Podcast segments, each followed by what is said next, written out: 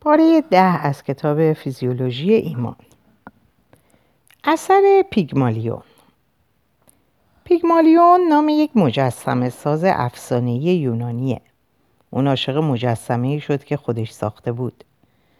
رابرت روزنتال و لنور جیکوبسون در مطالعه سعی کردن نشون بدن وقتی معلم ها شاگرداشون رو دست بالا می‌گیرن همین موقع بالا همین توقع بالا و تلقی مثبت اونها موجب عملکرد بهتر و پیشرفت شاگردان میشه و عکس اون نیز صادقه. یعنی اون چه دیگران در مورد ما میگن و تعریفی که دیگران از ما ارائه میدن می‌تونه مورد پذیرش و باور ما قرار بگیره و موجب شه بیشتر تلاش کنیم تا خود رو با تعریف خوبی که از ما شده منطبق کنیم و یا تلاش رو رها کنیم. چون به واسطه تعریف بدی که از ما شده از خودمون نمی‌بینیم بتونیم در اون زمینه موفق شیم. در جوامع مختلف تفکرات کلیشه‌ای یا طرحواره ها یا استریوتایپ هایی که وجود داره که ریشه در سنت و دین دارن و تعریفی رو از گروه های مختلف جامعه یا زن و مرد و یا گاهی از کل جامعه و انسان ها تلقین می‌کنن و می‌تونن بر روی توانایی و به فعلیت رسیدن پتانسیل های افراد موثر واقع شد. در مطالعی در سال 1998 که انجام شد از زنان و مردان خواستند که لباس های گشاد و غیر بدن نما بپوشند. سپس از اونها خواستن که مسائل ریاضی حل کنند. آنگاه از اونها خواستن که لباس شنا بپوشند. دوباره خواستن که به حل مسائل ریاضی بپردازند. دیده شد که در نوبت دوم نمره ریاضی زنان نسبت به آزمون اول کاهش یافت. اما مردان همون نمره رو گرفتن. تفسیر محققین از این نتایج این بود که زنان پس از پوشیدن لباس شنا بیش از پیش یاد جنسیتشون افتادن و با توجه به تفکرات کلیشه‌ای جامعه مبنی بر اینکه هوش ریاضی زنان کمتره به طور ناخودآگاه اعتماد به نفسشون در حل مسائل ریاضی رو از دست دادن. در تحقیق دیگه ای که توسط لانینی آنبادی برای دختران آسیایی دبستانی تا دبیرستانی مدارس آمریکا انجام شد مشاهده شد وقتی قبل از آزمون ریاضی اونا رو به یاد آسیایی بودنشون مینداختن مثلا از اونا خواستن در مورد غذاها و فرهنگ کشورشون حرف بزنن. نمره ریاضیشون بالاتر از نمره گروه, گروه شاهد شد. در آمریکا این فکر کلیشه‌ای که آسیایی ها هوش ریاضی بالاتری دارن رواج داره. اما وقتی اونها رو پیش از آزمون ریاضی با سوالاتی مثل چه لباسایی دوست داری و غیره به یاد جنسیتشون انداختن نمرات اونها پایین تر از گروه شاهد شد این نتیجه در همه دختران از 6 سال به بالا دیده شد در مطالعه دیگه که بر روی مردان سیاه پوست و سفید پوست صورت گرفت از اونا خواسته شد که در یک آزمون گلف شرکت کنند. به گروه اول گفته شد که قرار هوش ورزشی اونها سنجیده شه. در این گروه سفید پوستا امتیاز بیشتری از سیاه پوستا کسب کردند. به گروه دوم گفته شد قرار توان جسمی اونها بررسی شه. سپس همون آزمون رو انجام دادن. این بار سیاه پوستان امتیاز بیشتری کسب کردند. به نظر می اومد این فکر کلیشه‌ای یا استریوتایپ که سفید پوستا از سیاه پوستا باهوشترند و سیاه پوستا از سفید پوستا قوی ترند باعث شده بود یادآوری این طرحواره های اجتماعی موجب بشه که خود افراد پیشبینی ناخودآگاه خود رو محقق, کن، محقق کنند. در ادیان تعاریف مختلفی از گروه های مختلف مردم میشه و همین تعاریف در ذهن مؤمنین و مردم اون جامعه دینی میشینه و مردم خودشون به محقق شدن اون تعاریف کمک می‌کنن یعنی این تعاریف می‌تونه صفات مختلف افراد رو به فعلیت دراره و یا جلوی شکوفا شدن پتانسیل های بعضی دیگه از گروه ها رو بگیره. به این ترتیب تعاریف اون دین از مردم و یا از گروه های خاص درست عذاب در میاد و شاهدی میشه در تایید حکمت آمیز بودن احکام اون دین. چرا که احکام یک دین متناسب با تعریفی که از اون دین از گروه های مردم داره. مثلا اگر دینی زنا رو موجودات کم عقل و ناشایست برای مناسبی همچون قضاوت تعریف کرده باشه این حتی اگه منجر به موانع قانونی برای پیشرفت زنانشه می‌تونه بسیاری از زنان مؤمن رو از تحصیل در رشته قضایی و تلاش برای رسیدن به پست قضاوت منصرف کنه. و جمعی بزرگ از زنانی که پیشرفتی در این زمینه نداشتن رو به خود مؤمنین نشون بده و اونها با مشاهده این جمعیت شاهد هرچه بیشتر به حکمت آمیز بودن اونچه در دینشون مورد در مورد زنان گفته شده ایمان بیارن و حتی از پیشرفت زنان دیگه که قصد شکست این طرحواره رو دارن جلوگیری کنن. در حالی که در واقع می‌خوان با نیت خیر جلوی هدر رفتن وقت و انرژی اون زنان پیشرو و خدشکن رو بگیرن و قصد بدی ندارن طرحواره یا استریوتایپ ناکامل بودن عقل ما برای سنجش و ارزیابی احکام الهی نیز از همون ابتدا ما را از اینکه بتونیم با عقل خود باورهای دینمون رو نقد کنیم و یا احکام دینمون رو به لحاظ اخلاقی بودن محک بزنیم منصرف می‌کنه. در بین هندوها باور بر اینه که به دنیا اومدن در هر طبقه اجتماعی یا کاست نتیجه کارمای زندگی قبلیه. پس امری به حق و شایسته است.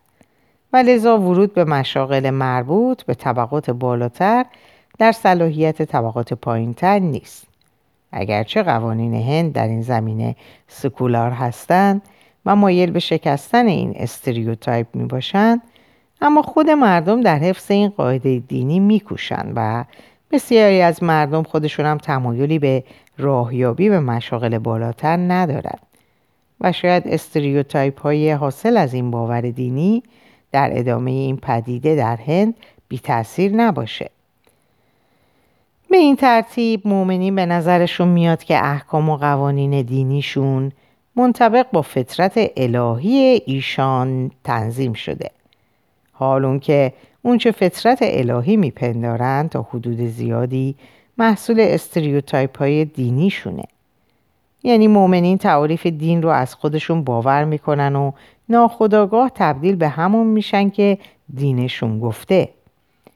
پس به ستایش از خدایی می‌پردازن که به نظرشون از قبل به درستی گفته بود اونا قادر به چه کارهایی هستند و قادر به چه کارهایی نیستند. مؤمنین این چنین همچون پیگمالیون عاشق مجسمه ای میشن که خودشون ساختن. مجسمه ای که اگر باور اونها به استریوتایپ های دینیشون نبود اصلا ساخته نمی‌شد. و زنان و مردان و افراد گروه های مختلف جامعه دینی تا اون حد شبیه تعاریف دینیشون از اونها نمی شدن.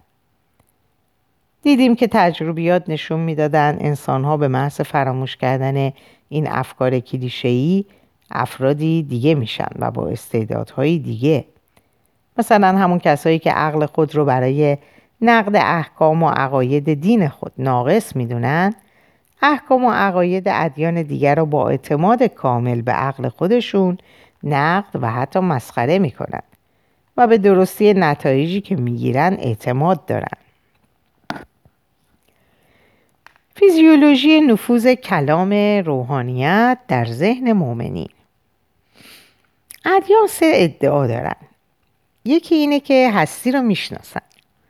یعنی می‌دونن این جهان و جهانهای دیگه چگونه جاهایی هستن و چه قوانینی بر اونها حاکمه. دومی که انسان می‌شناسند و از طبیعت و نیازهای اون با خبرن. سومی که راه رستگاری و سعادت انسان رو می‌دونن. بنابراین مؤمنین برای شناخت جهانی که در اون زندگی می‌کنن و جهانهایی که پیشتر در اونها زندگی کردن و بعدا در اونها زندگی خواهند کرد و دانستن راه خوشبختی در این زندگی و زندگی های بعدی به کسایی رو میارن که مدعیان دین رو می‌شناسن. این مدعیان دانش دین رو روحانی می نامند. در واقع اگر از این زاویه نگاه کنیم طبقه یا سنف روحانی محصول و زاییده نیاز مؤمنینه. همانطور که بسیاری مشاغل دیگه هم زاییده دیگر نیازهای افراد جامعه است. اما مؤمنین چگونه اون چرا که روحانیون مورد اعتمادشون میگن؟ بدون طرح پرسش نقادانه و بحث و جدل و شک و تردید و چانه زنی قبول می‌کنن. شاید اولین دلیلش جماعت روحانیون باشه. یعنی وقتی اغلب روحانیون با یک گزاره یا به یک با یک حکم موافقن مؤمنین به همون جماعت بسنده می‌کنن و گفته روحانی مورد نظر رو میپذیرن. اما بسیار دیده میشه که یک روحانی می‌تونه حرفی خلاف بقیه روحانیون بزنه و باز هم طرفداران حرف اونو بپذیرن. ببینیم چگونه کلام روحانیون در ذهن اهل ایمان نفوذ میابه نظریه کارگزاری. در جنگ جهانی دوم نسکشی بزرگی از یهودیان صورت گرفت. که به هولاکاست معروف شد. بعضی از کسانی که در این کشتار دخیل بودند محاکمه شدند از جمله آدولف آیشمن که از سازمان دهندگان این نسل کشی بود. اونها در دادگاه نورنبرگ ابراز می‌کردند که فقط دستورات مافوق را اجرا می‌کردند. سوالی ذهن استنلی میلگرام روانشناسی در دانشگاه یل رو به خود مشغول کرد. آیا آیشمن و همدستان بیشمارش فقط از دستورات پیروی می‌کردن؟ در واقع سوال این بود که مسئولیت اونها در این نسکشی چقدر بود؟ مسئولیت اونجا معنا میابه که اختیاری وجود داشته باشه. پس سوال بعدی اینه. اونا چقدر در این ماجرا احساس اختیار می‌کردن؟ بازم در این پرسش ها جلوتر میریم. اگر اونا خواستن با حزب نازی همکاری کنند و عضوی از اون باشن آیا معنیش اینه که خودشون هم در مورد نسل کشی یهودیان به همین نتیجه می‌رسیدن که باید هولاکاست انجام بپذیره؟ یا در این مورد اختیارشون رو به فرمانده بالاتر سپرده بودن و چیزی جز کارگزار اون نبودن؟ اختیار اختیار خودشون بود یا اختیار فرماندهشون؟ مسئولیت مسئولیت خودشون بود یا مسئولیت فرماندهشون؟ توجه داشته باشید که این یک سوال اخلاقی نیست بلکه یک سوال روانشناختیه. یعنی میلگرام می‌خواست بدون این افراد در زمان اجرای فجایع هولاکاست حس می‌کردن می‌دونن چه کاری می‌کنن و به اثرات کارشون به تمامی واقف بودند یا اینکه تنها بر اساس اعتماد کامل به فرماندهی کل و اینکه فرماندهی کل به همه چیز فکر کرده و درست و غلط رو می‌شناسه اون رو اعمال و انجام میدن. و مسئولیت نتایج رو هم بر عهده فرماندهی کل می‌دونستند آیا ممکنه انسان ها ناخداگاه مسئولیت همه چیز رو به گردن دیگری بندازن و خودشونو به کارگزار و عامل اون تبدیل کنن؟ اگه اینطوره تحت چه شرایطی این کار رو به صورت اتوماتیک انجام میدن؟ تا کجا در این کار پیش میرن؟ و بالاخره چه زمانی به مسئولیت اخلاقی خودشون فکر می‌کنن؟ میلیگرام در سال 1963 آزمایشات نسبتا مفصلی برای مشاهده عوامل موثر بر رفع مسئولیت افراد از خودشون و تبدیل کردن داوطلبانه خودشون به کارگزار دیگران انجام داد. اون داوطلبان را از طریق آگهی در روزنامه ها برای شرکت در یک مطالعه به دانشگاه یل دعوت کرد. هر کدوم از داوطلبان با یک نفر دیگه که ظاهرا اون هم داوطلب شرکت در آزمایش بود ولی در واقع همکار میلگرام بود وارد جریان آزمایش می شدن. به اون دو گفته می شد قرار طبق قوره کشی یک نفر از اونها نقش آموزگار و دیگری نقش دانش آموز رو داشته باشه. قوره کشی همیشه به گونه ای انجام می شد که نقش آموزگار به داوطلب واقعی تعلق بگیره و نقش دانش آموز به همکار میلگرام میفته. کسی که نقش دانش آموز رو به عهده می گرفت و نامش آقای والاس بود به داخل اتاق مجاور برده می شد و الکترودهایی به دستش متصل می گشت و دستاش هم به صندلی بسته می شد. داوطلب واقعی به همراه شخص دیگهی که روپوش خاکستری به تن داشت و نقش محقق رو بازی می کرد و خودش رو آقای ویلیام معرفی می کرد در اتاق اصلی می موند. در اتاق اصلی یک دستگاه مولد شوک الکتریکی وجود داشت که دارای سی دگمه بود. هر دگمه نوشته ای داشت که مشخص می‌کرد زدن اون دگمه چند ولت شوک الکتریکی به شخص دانش آموز وارد می‌کنه. ظاهرا دگمه ها از 15 ولت تا 450 ولت لیبل خورده بود. مزیت اتاقا بگونه ای بود که صدای ناله یا فریاد شخص دانش آموز به راحتی به گوش شخص آموزگار می رسید. در دور اول این مطالعه چهل نفر مورد آزمایش قرار گرفتند. در حضور داوطلب واقعی به کسی که ظاهرا نقش دانش آموز به نامش افتاده بود یک لیست از زوج کلماتی داده می‌شد که باید به خاطر میسپرد اونگاه که به صندلی بسته می‌شد و الکترودها به اون متصل میگشت از داوطلب آموزگار خواسته می‌شد تا هر کلمه رو بخونه و ببینه آیا دانش آموز می‌تونه زوج اون کلمه رو از بین چهار گزینه به یاد بیاره یا نه.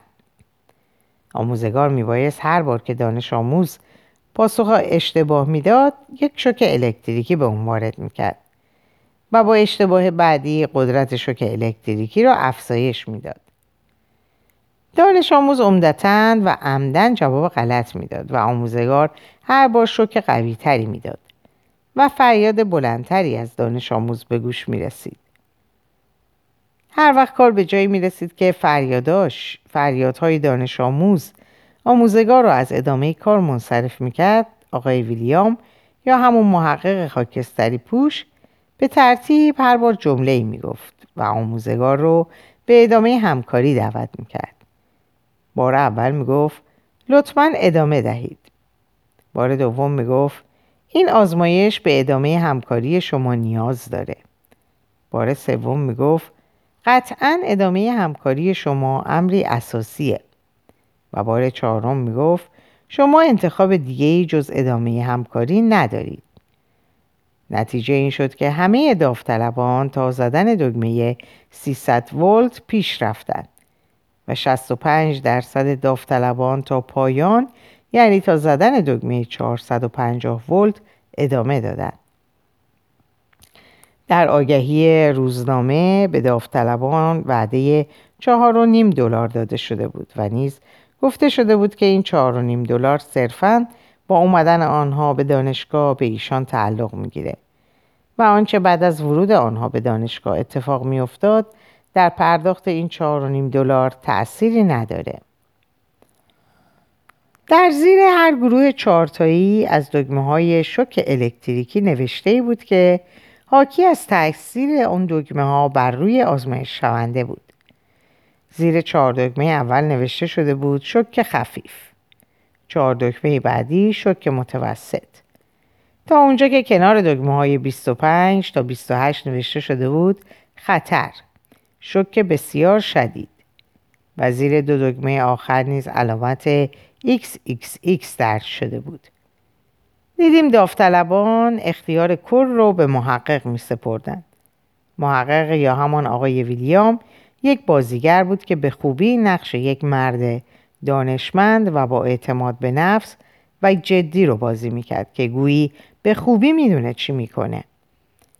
رفتار اون در کنار روپوش خاکستری رنگش و اینکه آزمایش در یک دانشگاه معتبر صورت می‌گرفت این باور رو به شرکت کننده القا می‌کرد که این شخص محقق توسط مراجع قانونی و اخلاقی جامعه حمایت و تایید میشه و مسئولیت هر آنچه اتفاق بیفته نیز به عهده خود اون و کسانیه که اونو تایید کردن. و اجازه حضور در این مکان و انجام این آزمایش و پوشیدن این لباس رو به اون دادن. البته داوطلبان چندان با کاری که می‌کردن راحت نبودن.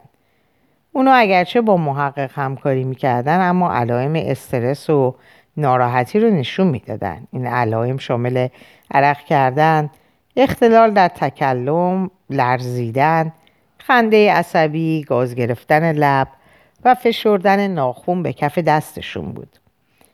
سه تا از داوطلبان دچار تشنج شدن و تعداد زیادی از اونها التماس می‌کردن که آزمایش متوقف شه.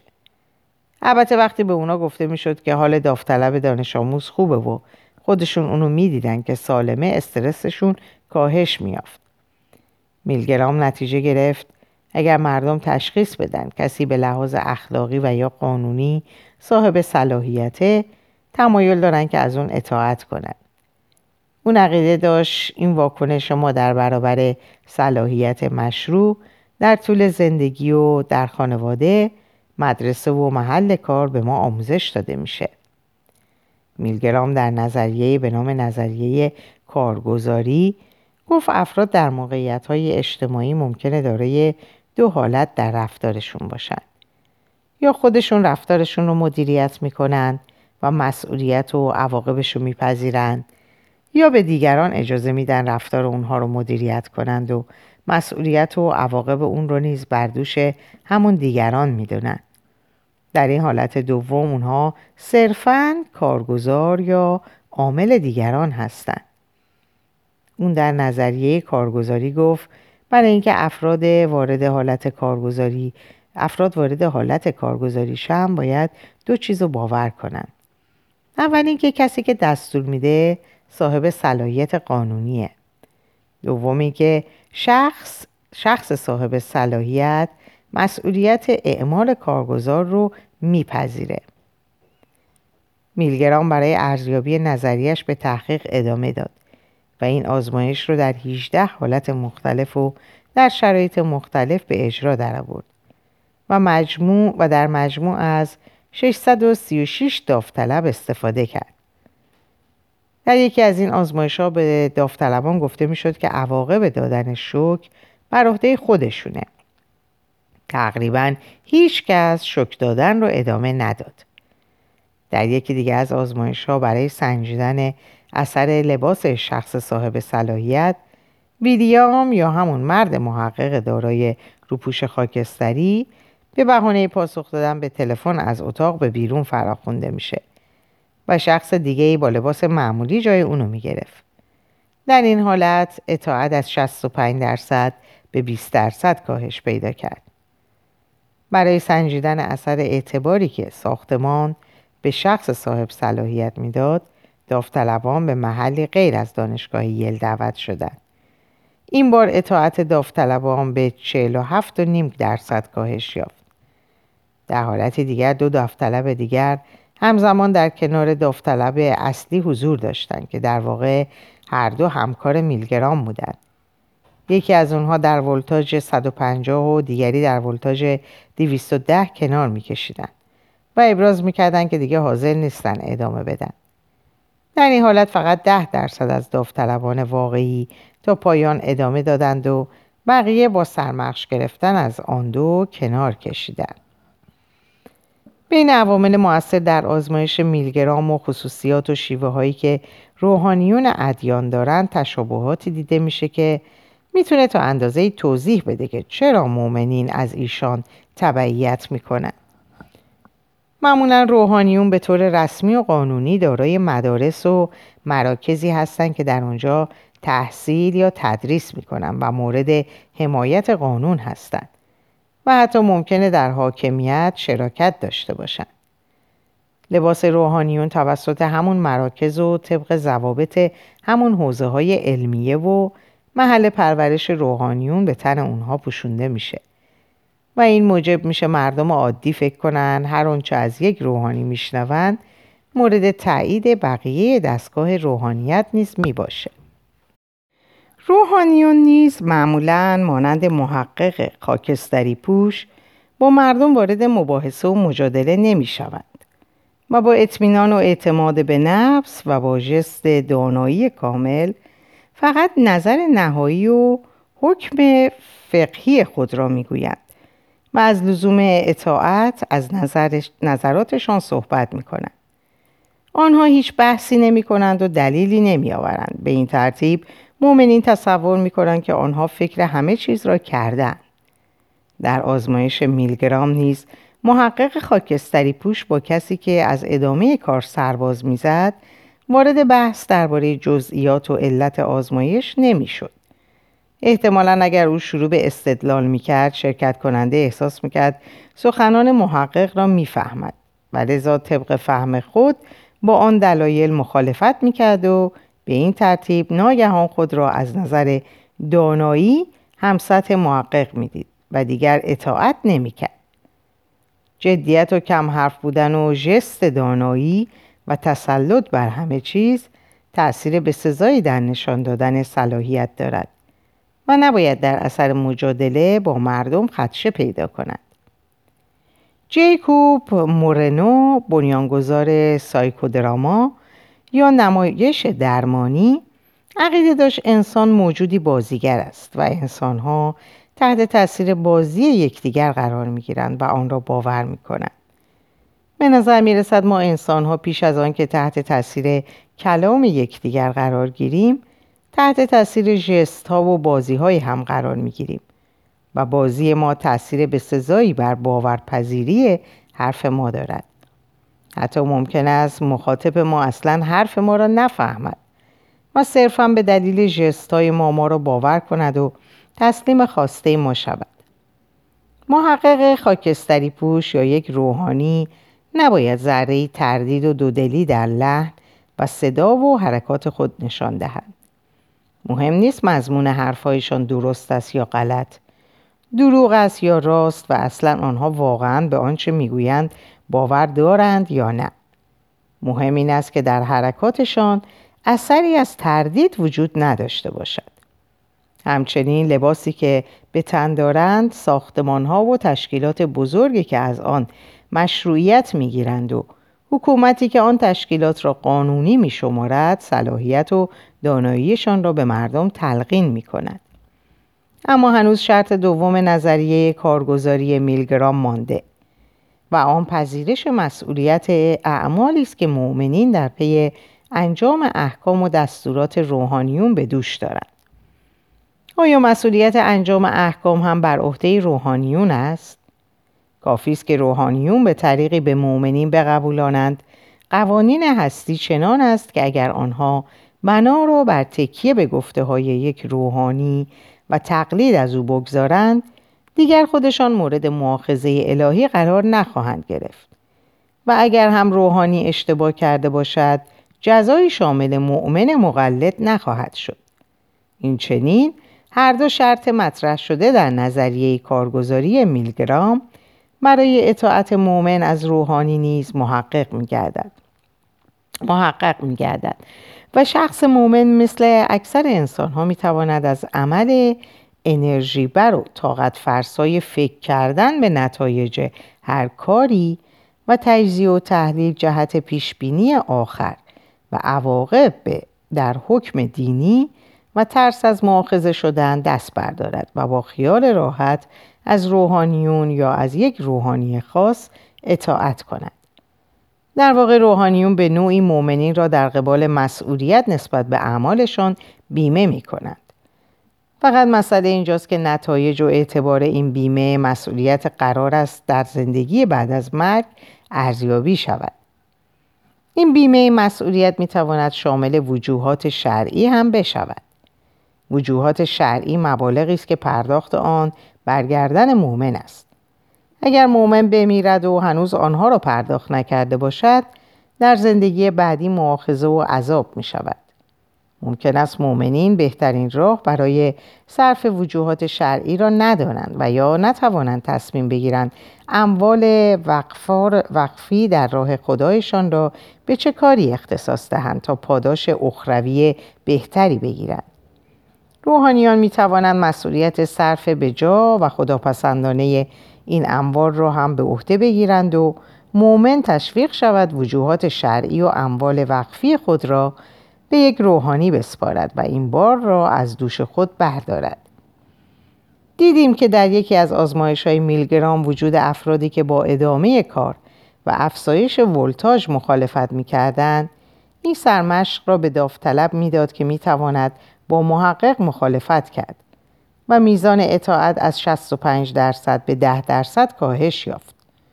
روحانیون هم معمولا در جمعی که در آن مخالفی حاضر باشد که سخنان آنها را زیر سوال ببرد حضور نمییابند و اگر هم کسی مخالفت کند در میان جمع وارد مباحثه استدلالی و مواجهه با او نمی‌شوند. آنچنان که گویی شعن خود را بالاتر از آن نشان می‌دهند که با افراد نادان بحث کنند. مؤمنین بسیار به ندرت بحث مستقیم روحانیون بزرگ را با یک مخالف می‌بینند. در اینجا به پایان این پاره می‌رسم. براتون آرزوی سلامتی و اوقات خوش دارم. خدا نگهدارتون باشه.